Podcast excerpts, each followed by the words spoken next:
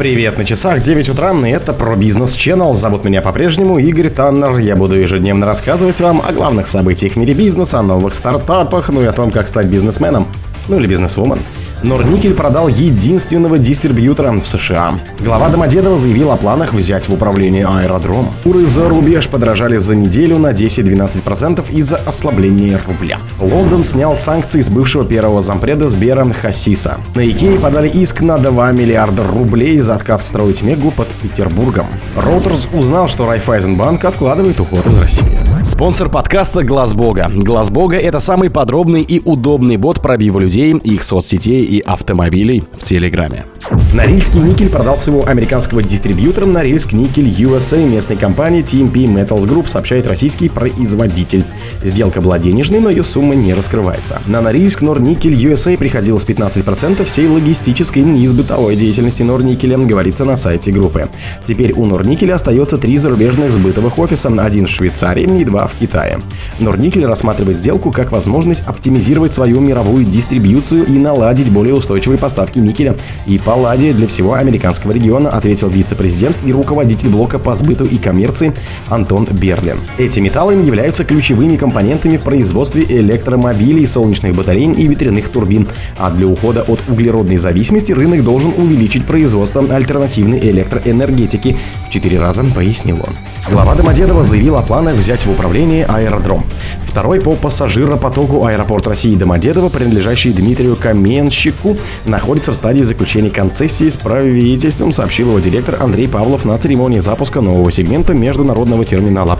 Он рассчитывает подписать конституционное соглашение до конца года. Проект соответствующего распоряжения правительства сейчас находится на рассмотрении в Минтрансе.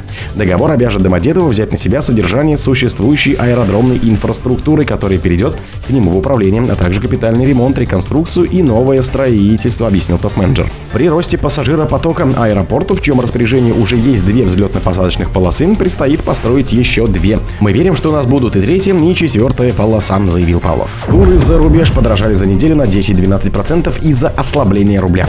Стоимость туров за рубеж выросла с начала прошлой недели в среднем на 10-12% пропорционально курсу валют, сообщила исполнительный директор Ассоциации туроператоров России Майя Ламидзе.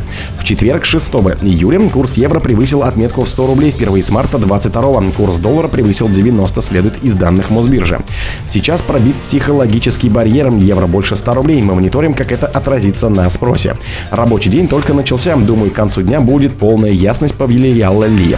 Сейчас стоимость туров подорожала пропорционально курсу по сравнению с началом прошлой недели. В среднем на 10-12%, говорит Ламидзе. По данным Атора, в тройку популярных зарубежных направлений по количеству бронирований у туроператоров с мая по октябрь 2023 года входит Турция, Абхазия и ОАЭ.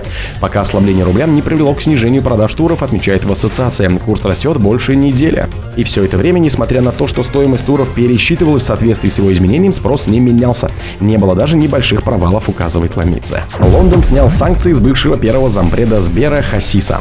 Великобритания сняла санкции с бывшего первого зампреда Сбера Льва Хасиса, следует из документа на сайте британского правительства.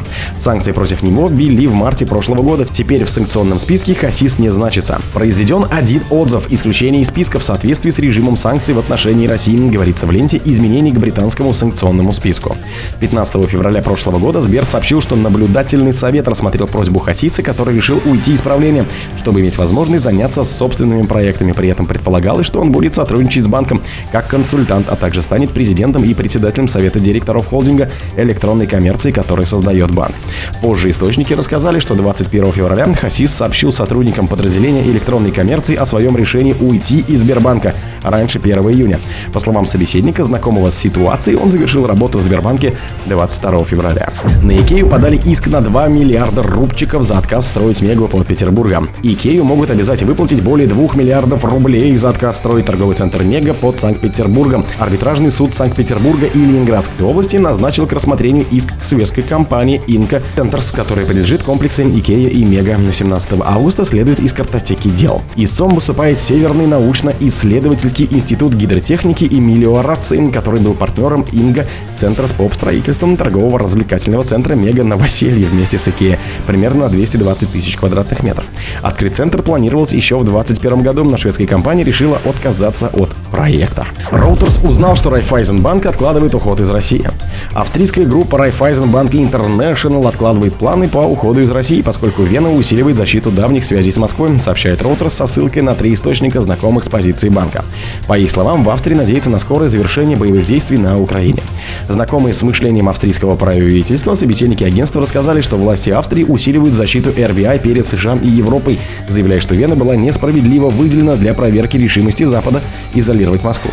Несколько чиновников в разговоре с Reuters говорили, что неохотно полностью разрывают многолетние связи с Москвой, полагая, что отношения еще можно будет восстановить. О других событиях, но в это же время не пропустите. У микрофона был Игорь Таннер. Пока.